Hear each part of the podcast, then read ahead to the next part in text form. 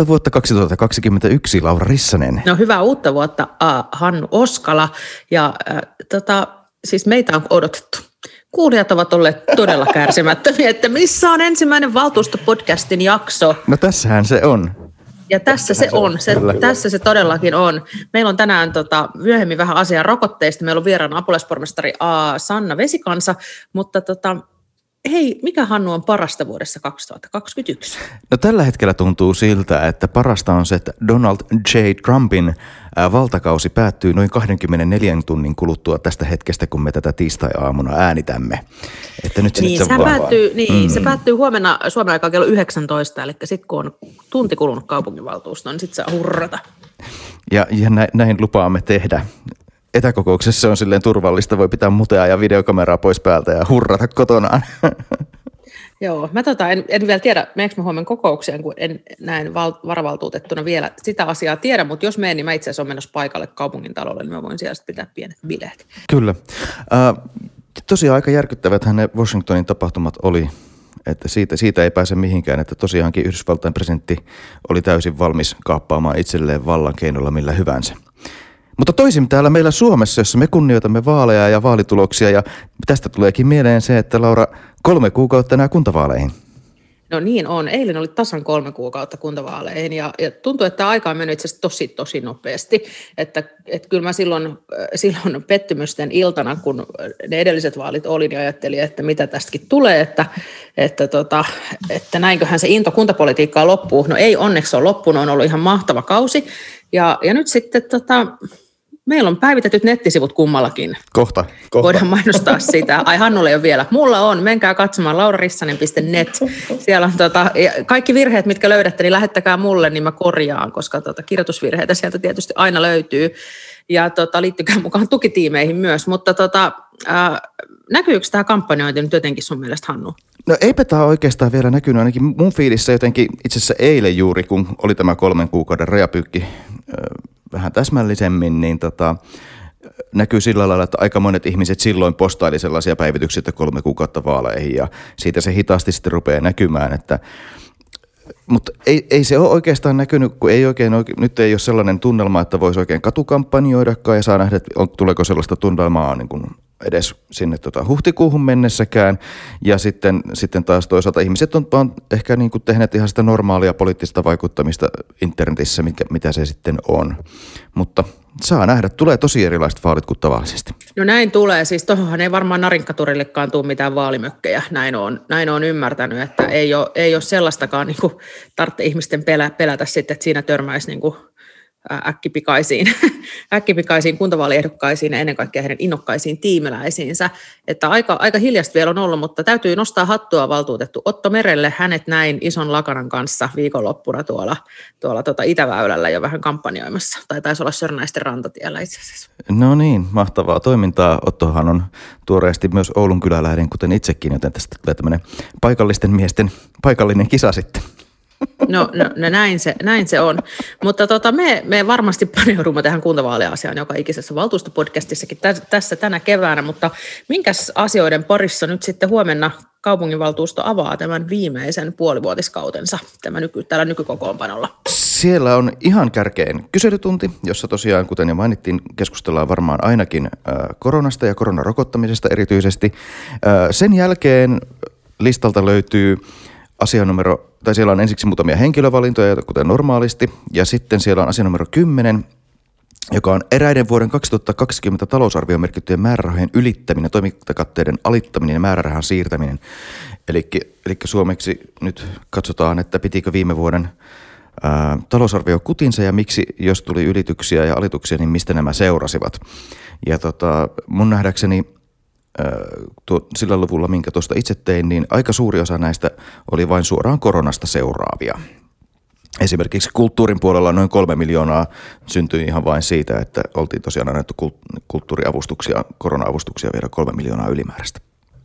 Joo, ja esimerkiksi tuolla kasvatuksen ja koulutuksen toimialalla, niin siellä oli 9 miljoonan avustus valtiolta, ja joka sitten tietysti kasvatti budjettia 9 miljoonaa liittyen näihin korona-avustuksiin, niin se on sitten kirjattava budjettiylityksenä. Että täällä ei musta ollut mitään semmoista muuten suurta ja merkittävää, että en usko, että tästä ihan hirveän pitkää keskustelua huomenna saadaan. Tietysti kaikestahan saa halutessaan keskustelun, että voihan tästäkin, tässäkin vaiheessa voisi keskustella just siitä, että minkä tyyppisiä koronatukia meillä vielä on tarpeen saada ja onko meillä tarpeen saada. Ja, ja kyllä mua tämä, niin kuin, tämä lasten ja nuorten asema tässä niin kuin tosi paljon niin kuin huolettaa, että minusta niin on ollut hyviä ulostuloja siitä, että, että, nämä, niin kuin, että mitkä nämä niin kuin pitkitettyjen rajoitusten vaikutukset lapsille ja nuorille on. Että onhan se, niin kuin, tuntuuhan se niin kuin vähän kurjalta, että aikuiset voi maksaa, maksaa ja mennä yksityisille kuntosaleille ja monen mm. niin kuin, treenit jatkuu siitä noin vaan, mutta että sitten lapset ja nuoret niin on kyllä vähän eriarvoisessa asemassa tässä, tässä, tässä mielessä ja lapsille ja nuorille tämmöiset pitkät tauot on kyllä myös niin kuin,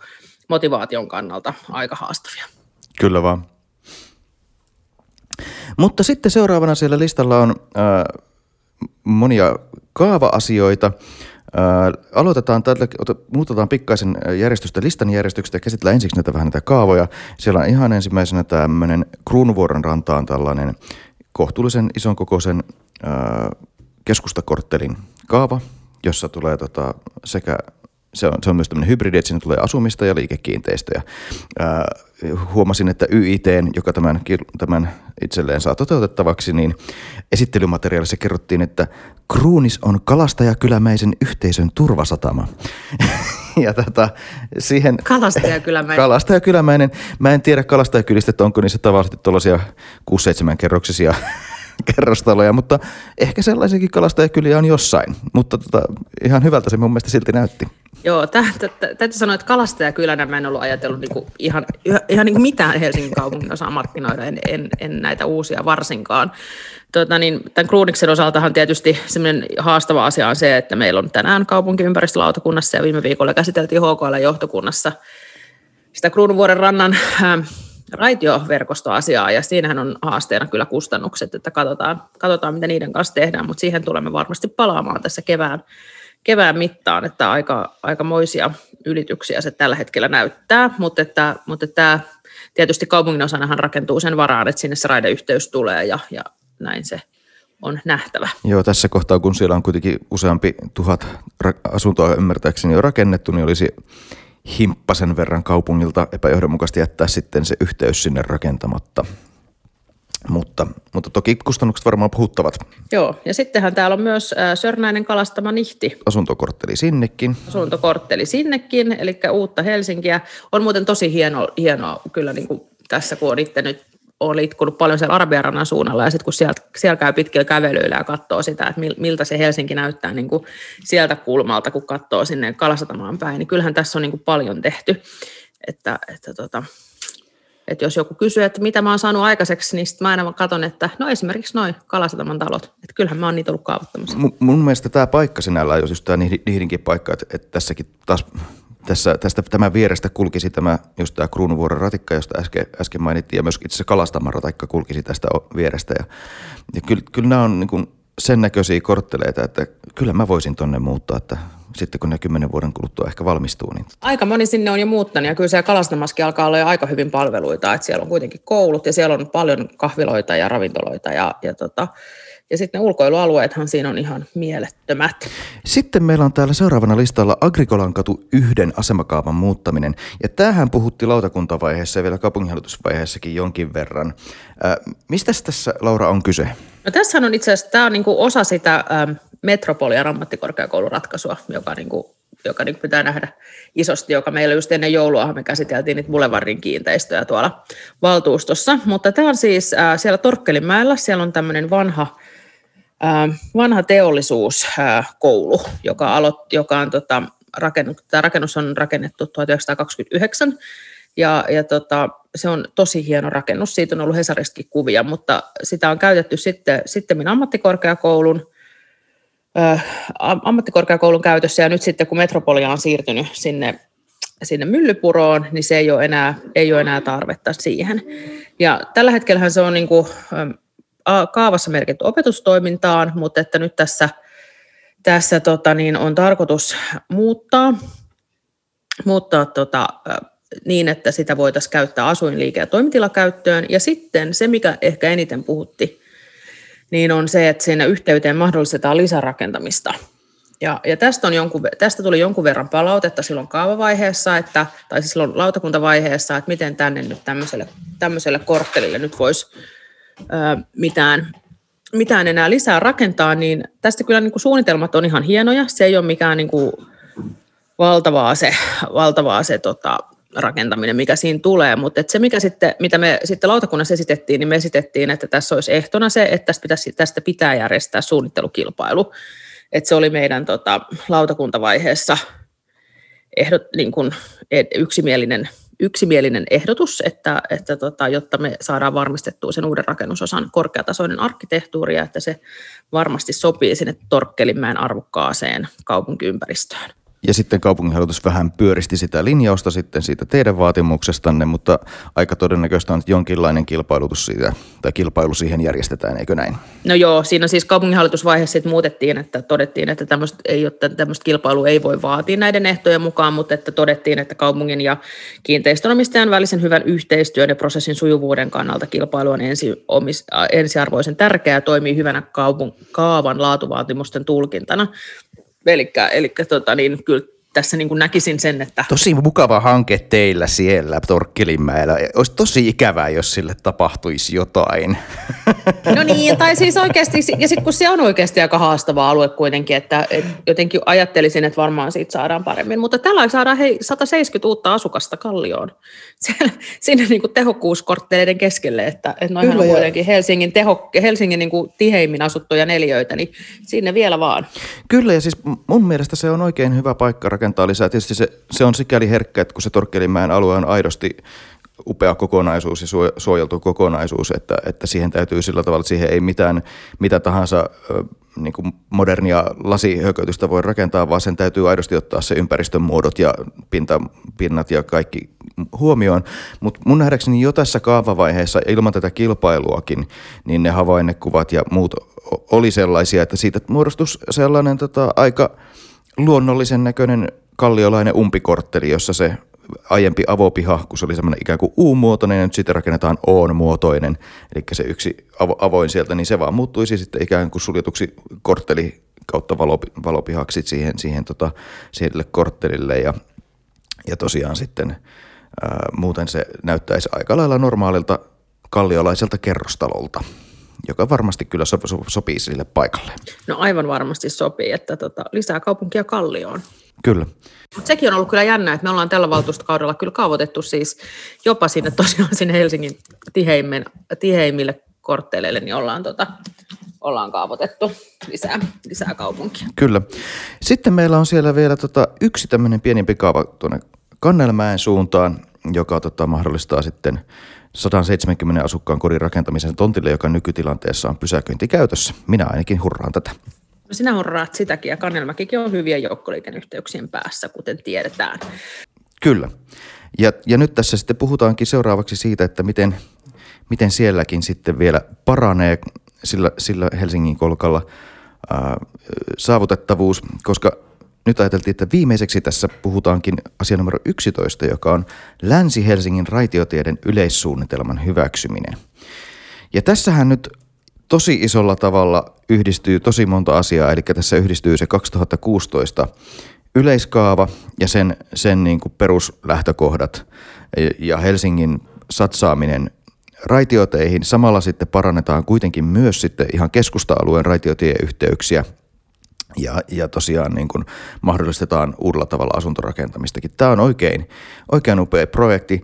Tässä siis käytännössä luodaan uusi ratikkalinja, jossa sitten ihan uutta kiskoa syntyy tuolta niin kuin, ensinnäkin keskusta-alueella syntyy tämä Topeliuksen kadun yhteys, eli siitä Töölön kirjaston ohi tuonne Meilahdeteen siihen, sinne Shellin suunnille.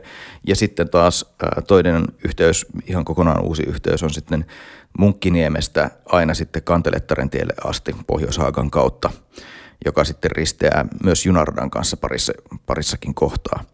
Eli aika huikea uusverkostomainen yhteys Helsinkiin raitiotiellä. Ja tälle on arvioitu matkustajia jopa 39 000 matkustajaa per päivä sitten, kun tämä valmistuu.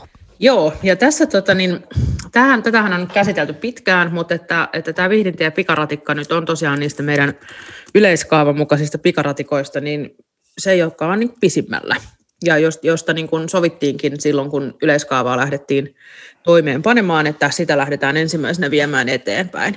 No tästähän on tullut ihan valtavasti palautetta, voin sanoa. Tämä on ollut meillä tuolla kaupunkiympäristölautakunnassa useaseen otteeseen käsittelyssä, ja, ja tästä tietysti sitten esimerkiksi munkkiniemeläiset on huolissaan siitä, että miten käy raitiovaunu numero nelosen. Niin nyt tässä vaiheessa on niin kuin hyvä todeta ensinnäkin se, että Helsingin kaupunginvaltuusto tai Helsingin kaupunkiympäristölautakunta ei päätä yhdenkään raitiolinjan numerosta tai reitistä. Et me päätetään vaan siitä, että mistä kulkee raiteet. Ja sitten se, että miten ne reitit menee, niin se päätetään siellä Helsingin seudun liikenteessä, eli HSL.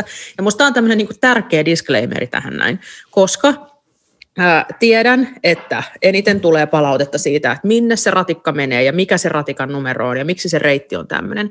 Niin valitettavasti, tai itse asiassa mun mielestä ihan oikein, meiltä on viety se päätösvalta, koska me ollaan haluttu tehdä nämä ratkaisut seudullisesti ja ne tehdään ne ratkaisut siellä HSL. Vai haluaisitko Hannu, että me päätettäisiin näistä reiteistä tuolla valtuustossa? En, en missään tapauksessa ihan jo senkin takia, että paitsi että ne on poliittisia kysymyksiä ja siis sellaisia, että, että, että halutaan ehkä puolustaa jonkun alueen asukkaita ja heidän kantaansa tässä, niin sitten ne on myös nimenomaan tämän kokonaisverkoston tarkastelua, jossa sitten kysymys on oikeasti asiantuntijakysymyskin, jossa pitää ymmärtää, että miten verkko kokonaisuudessa toimii. Ja jos nimenomaan puhutaan sitten näistä kiskoista, niin mun mielestä tässähän on sitten juuri Munkkiniemestäkin keskustan suuntaan. Tämähän on äärimmäisen hyvä, että me saadaan Topeliuksen kadulle ne kiskot. Ja sen takia, että sitten jos ajatellaan, että me yhä rakennetaan lisää ratikan varaan tätä kaupunkimme liikennettä, niin se Mannerheimin tie alkaa olla aika keskeinen väylä silläkin lailla, että jos kuvitellaan, että siellä yksi ratikka tipahtaa, tipahtaa kiskoilta ja se on parin tunnin katkos siihen, niin sitäpä ei pääse tällä hetkellä kiertämään yhtään millään tavalla. Ja Topeluksen katu tarjoaa siihen sitten mahdollisen niin kuin kiertoreitinkin sitten jossain kohtaa. Ja sen lisäksi tietysti vähentää kuormitusta, eli aivan pian kaikki ratikat ruuhkautus Mannerheimin tiellä aivan aivan niin kuin jonossa kulkemaan, niin sitten meillä on se vaihtoehtoinen reitti kohti keskustaa ja kamppia. Joo, se on just näin. Ja, ja tuota, tässä on itse asiassa aika hyvä tämä, ähm, jos, jos jotain kiinnostaa nyt näitä, miten nämä ratikat sitten jatkossa kulkee, niin tässä on oikeasti aika hyvä tämä liitekartta. Ihan tämä ensimmäinen, kun jos haluaa mennä sinne kaupungin nettisivuille ja tutustutte, niin suosittelen liite kakkosta, joka on otsikoitu Länsi-Helsingin raitioteiden yleiskartta. Niin tästä, tässä tota hienosti, hienosti näkee just sen, että miten, miten tämä uusi pikaraitiotie osuus menisi ja miltä se näyttää sitten niin kuin nykyisellä reitillä. Että tavallaan esimerkiksi nyt tämä Munkkiniemi, joka on ollut huolissaan siitä, että miten sieltä pää, munkkiniemeläiset, miten sieltä pääsee jatkossa keskustaan, niin pääsee todella hyvin edelleenkin jatkossa keskustaan. Että, että sit se, että pitääkö sit vaihtaa raitiovaunua, niin se, on, se niin ehkä pitää, mutta kun sen voi tehdä ihan siltä samalta pysäkiltä, ettei tarvitse niin kuin edes vaihtaa mitään pysäkkiä erikseen, niin sekin on ihan, sekin on tässä niin kuin ihan hyvä, hyvä huomioida. Mä itse äsken unohdin tuossa al- aluksi mainita siis sen, että myös siis Kampista ää, tuonne Boulevardille tulee uusi, uusi pätkä siihen Fredalle. Joo, ja se on, se on itse asiassa, se on itse asiassa ollut, nyt kun mainitsit sen, niin sanon, että tämä on itse asiassa ollut se, mistä me ollaan ehkä eniten keskusteltu sitten taas meidän kaupunkiympäristölautakunnassa, että miten ne kiskot siellä Fredalla ja siellä niin kuin jatkossa menee, koska mä, se Fredahan on tosi tota niin, äh, ahdas jo nyt, ja, ja sit siitä, siitä me ollaan paljon puhuttu, että pitäisikö, olisiko pitänyt miettiä jotain semmoista, että toista, toista menisi niin toista, vaikka olikohan nyt siellä Albertin kadusta ja muusta, mistä oli puhetta, että menisi niin kuin, tulisi tämmöinen niin lenkki siinä, että ne ei menisi samaan suuntaan sama, samalta tieltä. Ja, ja tämä on musta ihan, musta on niin kuin ihan aito huoli siitä, että miten, ahtaa, miten ahdas tuo ihan kantakaupungin ää, ää, katuverkko on.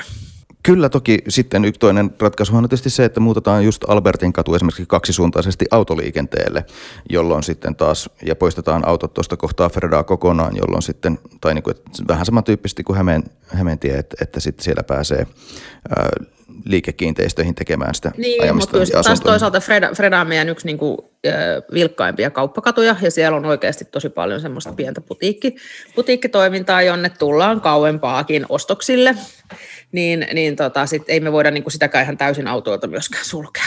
Ja minä uskallan tässä nyt väittää, että juuri tällainen kauppakatu, jossa on pieniä hienoja putiikkeja, niin se nimenomaan toimisi sellaisena kävely- ja ratikkapainotteisena ja se olisi todennäköisesti paljon viihtyisempi ja miellyttävämpi.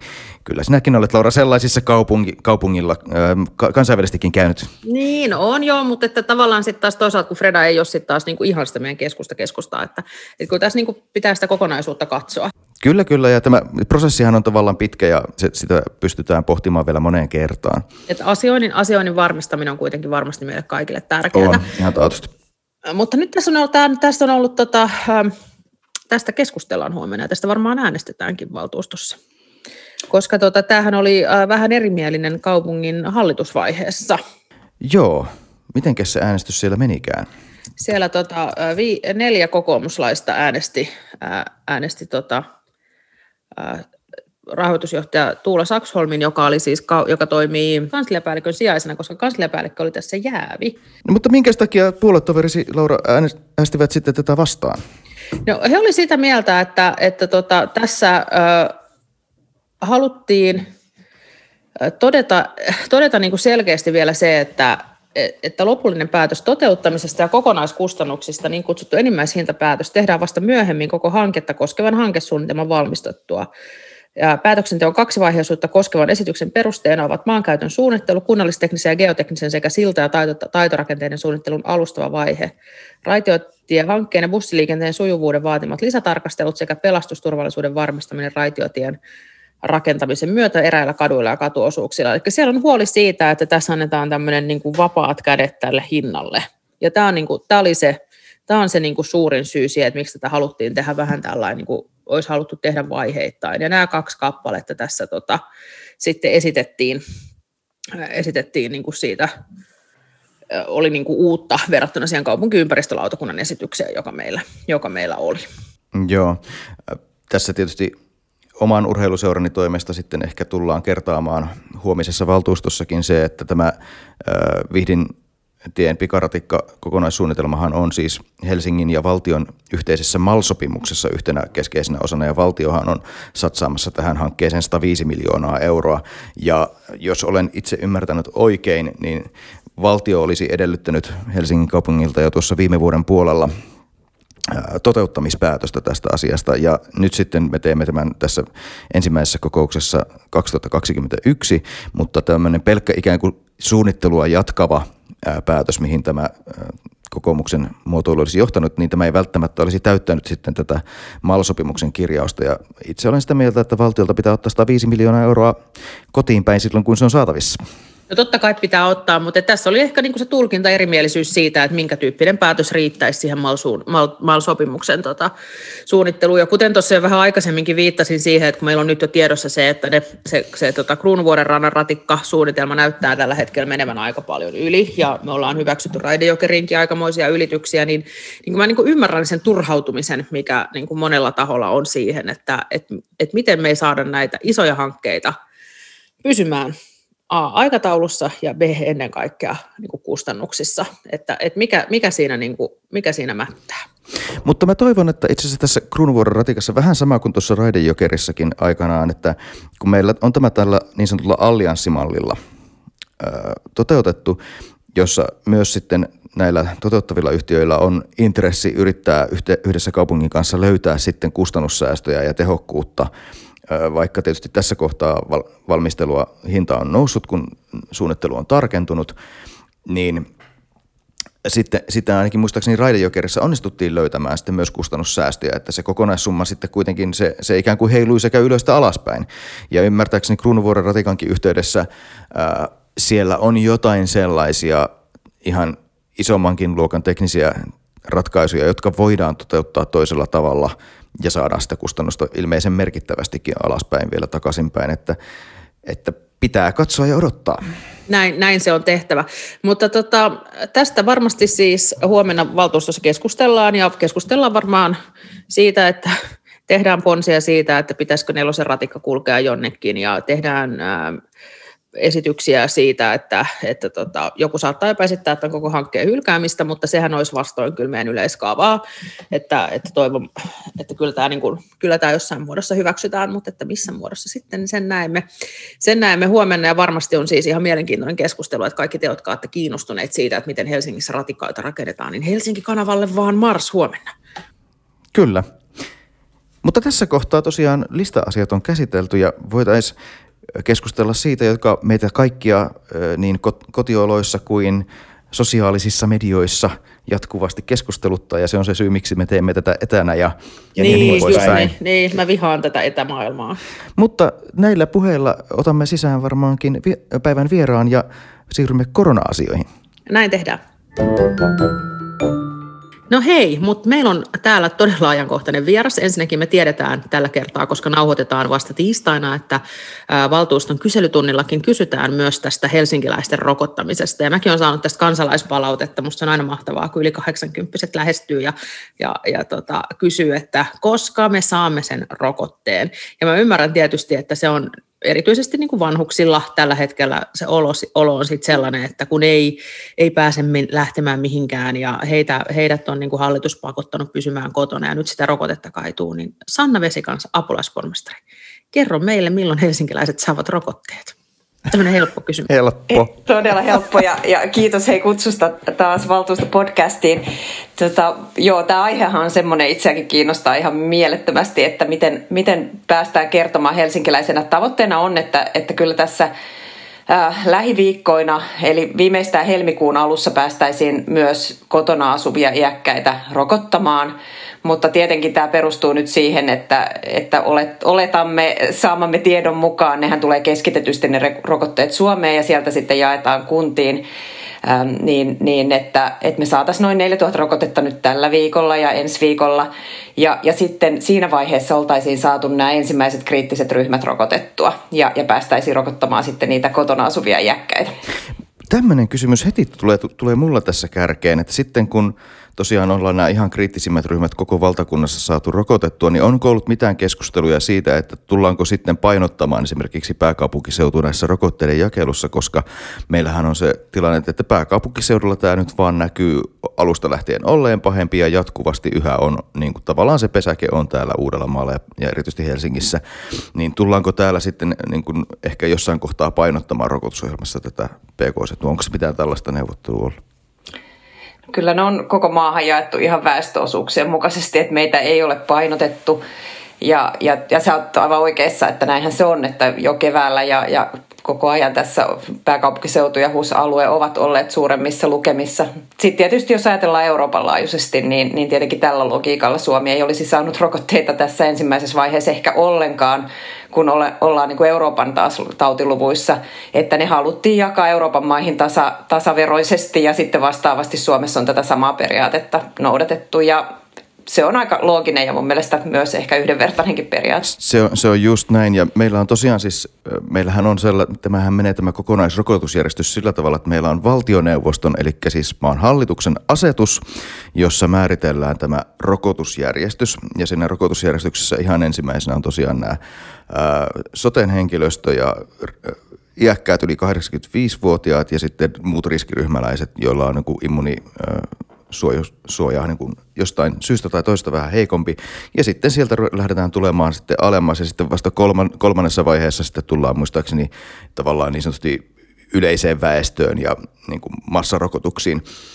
Mulla on tähän liittyen kaksi kysymystä, josta ensimmäinen on oikeastaan se, että onko sitten tämän, niin kun, me päästään siihen massaan, eli sanotaan työikäiseen väestöön, niin onko siellä tarkoitus tehdä sitten Helsingin tasolla jotain, että rokotetaanko me en, ensiksi esimerkiksi palveluammatissa toimivia tai opettajia tai jotain tiettyä ryhmää, onko tällaisesta mitään puhetta?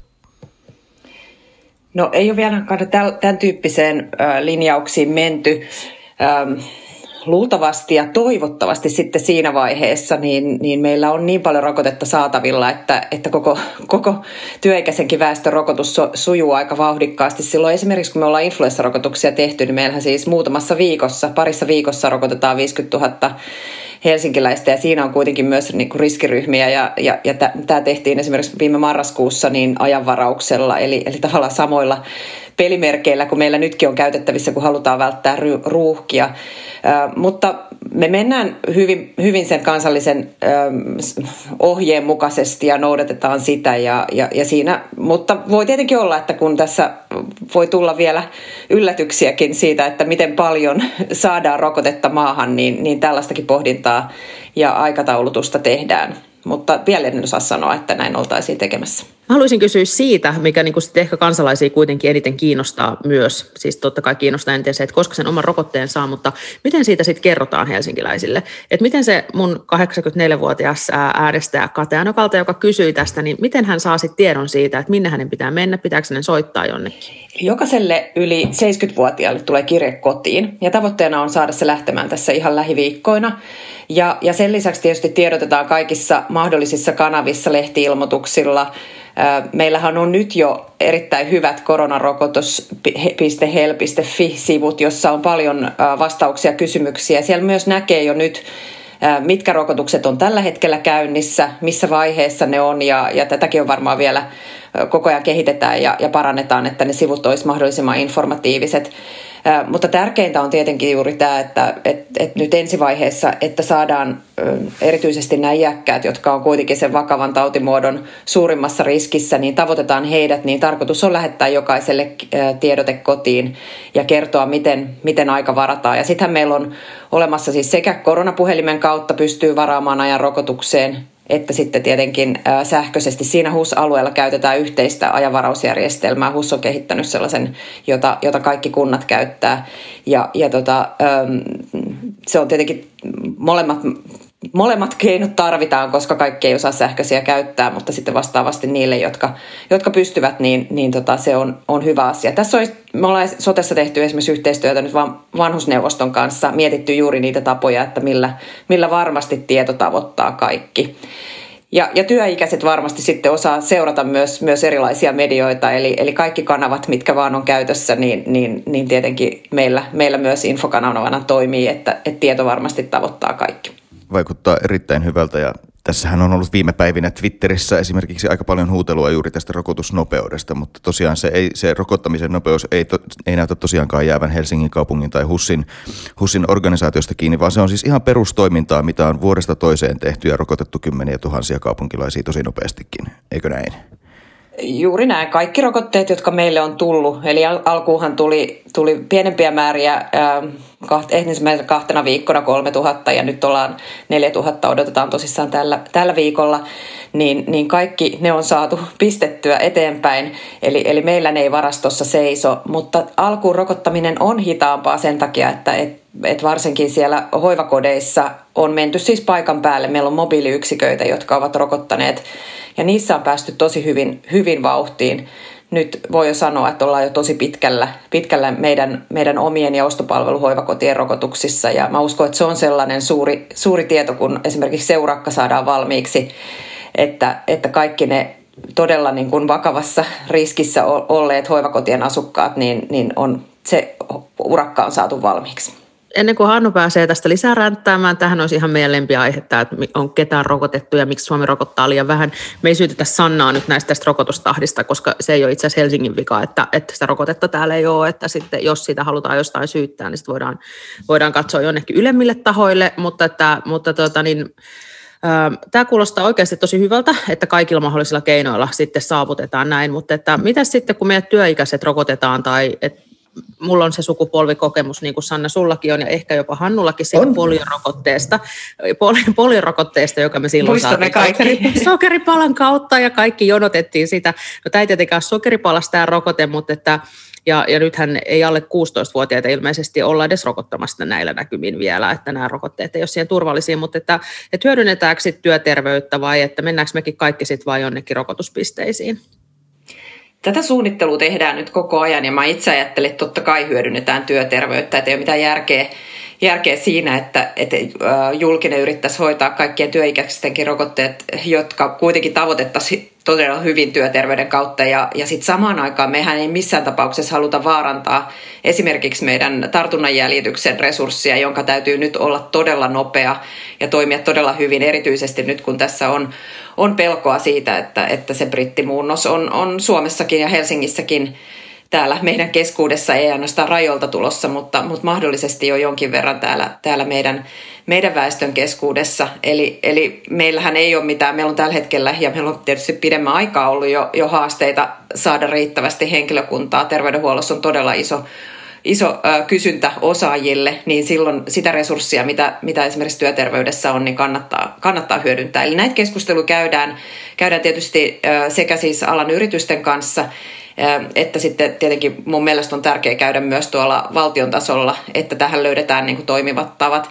Mehän hyödynnetään yksityistä myös ostopalveluna näissä rokotuksissa, että jo ennen joulua tehtiin sotelautakunnassa päätös, että, että ostetaan sieltä he, henkilöstöä, koska me ei vaan yksinkertaisesti saada palkattua riittävästi ja ei ole järkeä, että kouluterveydestä tai, tai muista koronajäljityksestä siirretään valtavasti henkilökuntaa ja silloin taas vastaavasti se työ jää tekemättä. Toi kuulostaa tosi hyvältä ja Helsinkihän on hyödyntänyt, eikö se ole hyödyntänyt yksityistä myös tässä testaamisessakin? Joo, tai testithän menee tuonne HUSin kautta, mutta HUShan käyttää tosi paljon myös, myös ostopalveluita ja sekin on fiksua, koska, koska tota sitä res, resurssia osaamista sieltä löytyy. Sitten meidän koronapuhelin, koronaneuvontapuhelinhan on ostopalvelu myös, koska no, meidän terveydenhoitajien työtä tarvitaan myös siellä terveysasemalla muun muassa ja tietenkin monessa muussa paikassa tällä hetkellä, niin, niin se, on, se on tällä hetkellä se koronaneuvontapuhelin ulkoistettu. Se toki kuulostaa tosi fiksulta ja sanon nyt vielä Sanna, vaikka Hannulla olisi tietty joku rokotejuttu tähän väliin, mutta koska olen kiinnostunut kansalainen, niin mä olisin vielä kysynyt tästä, että nämä testithän tällä hetkellä Helsingissä ilmeisesti vetää tosi hyvin ja tulokset tulee nopeasti, että nyt vaan kaupunkilaiset ei käy niissä niin paljon kuin kävi ennen joulua. Se on tosi huolestuttava asia ja tästä ollaan yritetty tietysti herätellä helsinkiläisiä, että nyt testeihin, jos pienikin oire, pienikin joku aihe, joka mietityttää, niin, niin testiin pitäisi mennä heti, koska testiin pääsee saman päivän aikana ja tulos tulee seuraavana päivänä, eli, eli yleensä jopa alle vuorokaudessa. HUShan järjestää meille nämä, nämä testaukset, mutta siis helsinkiläisten hakeutuminen testi on, on nyt puolet siitä, mitä se oli ennen joulua.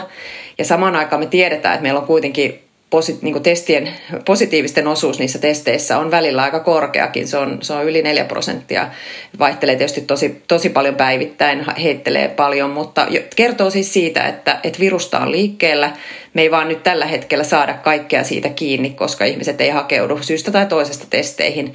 Ja sen takia tämä viesti on, on tärkeä niin kuin toitottaa, että et, et niitä testipaikkoja on ympäri kaupunkia, sinne on helppo mennä ja tuloksen saa nopeasti ja että se on tää tosi tärkeää tälle, että me onnistutaan tässä koronan nujertamisessa, koska jokainen semmoinen tauti tai tartuntaketju, joka jää saamatta, niin, niin, niin sitten se kertautuu ja leviää. Ja, ja, ja sitten tämä tavalla tämä strategia, mikä on valittu, joka mun mielestä musta tuntuu, että suurin osa kuitenkin helsinkiläiset suomalaiset pitää, että tämä on ollut niin kuin oikea, että tasapainoillaan tämän, näiden sulkemisten ja, ja, ja sitten tavallaan niiden niiden tota vapauksien kanssa, niin, niin se perustuu kuitenkin siihen, että, että me, meidän koronajäljitys toimii ja, ja se edellyttää tietenkin sitä, että, että kaikki oireiset saadaan testiin.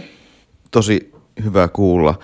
Öm, mites tota toi, jos sitten ajatellaan niin esimerkiksi tällaisia niin perussuuterveydenhuollon tarkastuksia lapsille ja, ja muita tällaisia toimintoja, jotka viime keväänä pistettiin telakalle koronan vuoksi, niin ollaanko näissä palaamassa niin kuin normaalikäytäntöön tässä tämän vuoden aikana?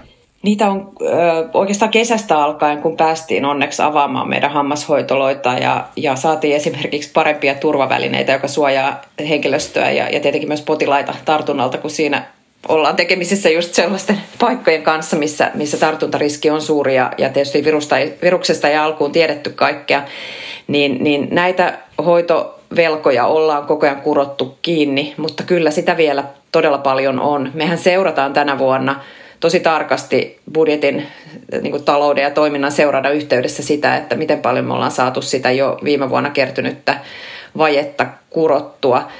Ö, mutta, mutta haaste tietenkin tässä on, on koko ajan se, että, että kyllä tätä henkilöstöä tarvitaan Esimerkiksi suun terveydenhuollosta henkilöstöä on ollut meidän satamatarkastuksissa ja koronajäljityksessä ja monessa muussa toiminnassa, jotka niin kuin itsekin ajattelen, että on tietenkin todella niin kuin akuutteja ja kriittisiä hoitaa.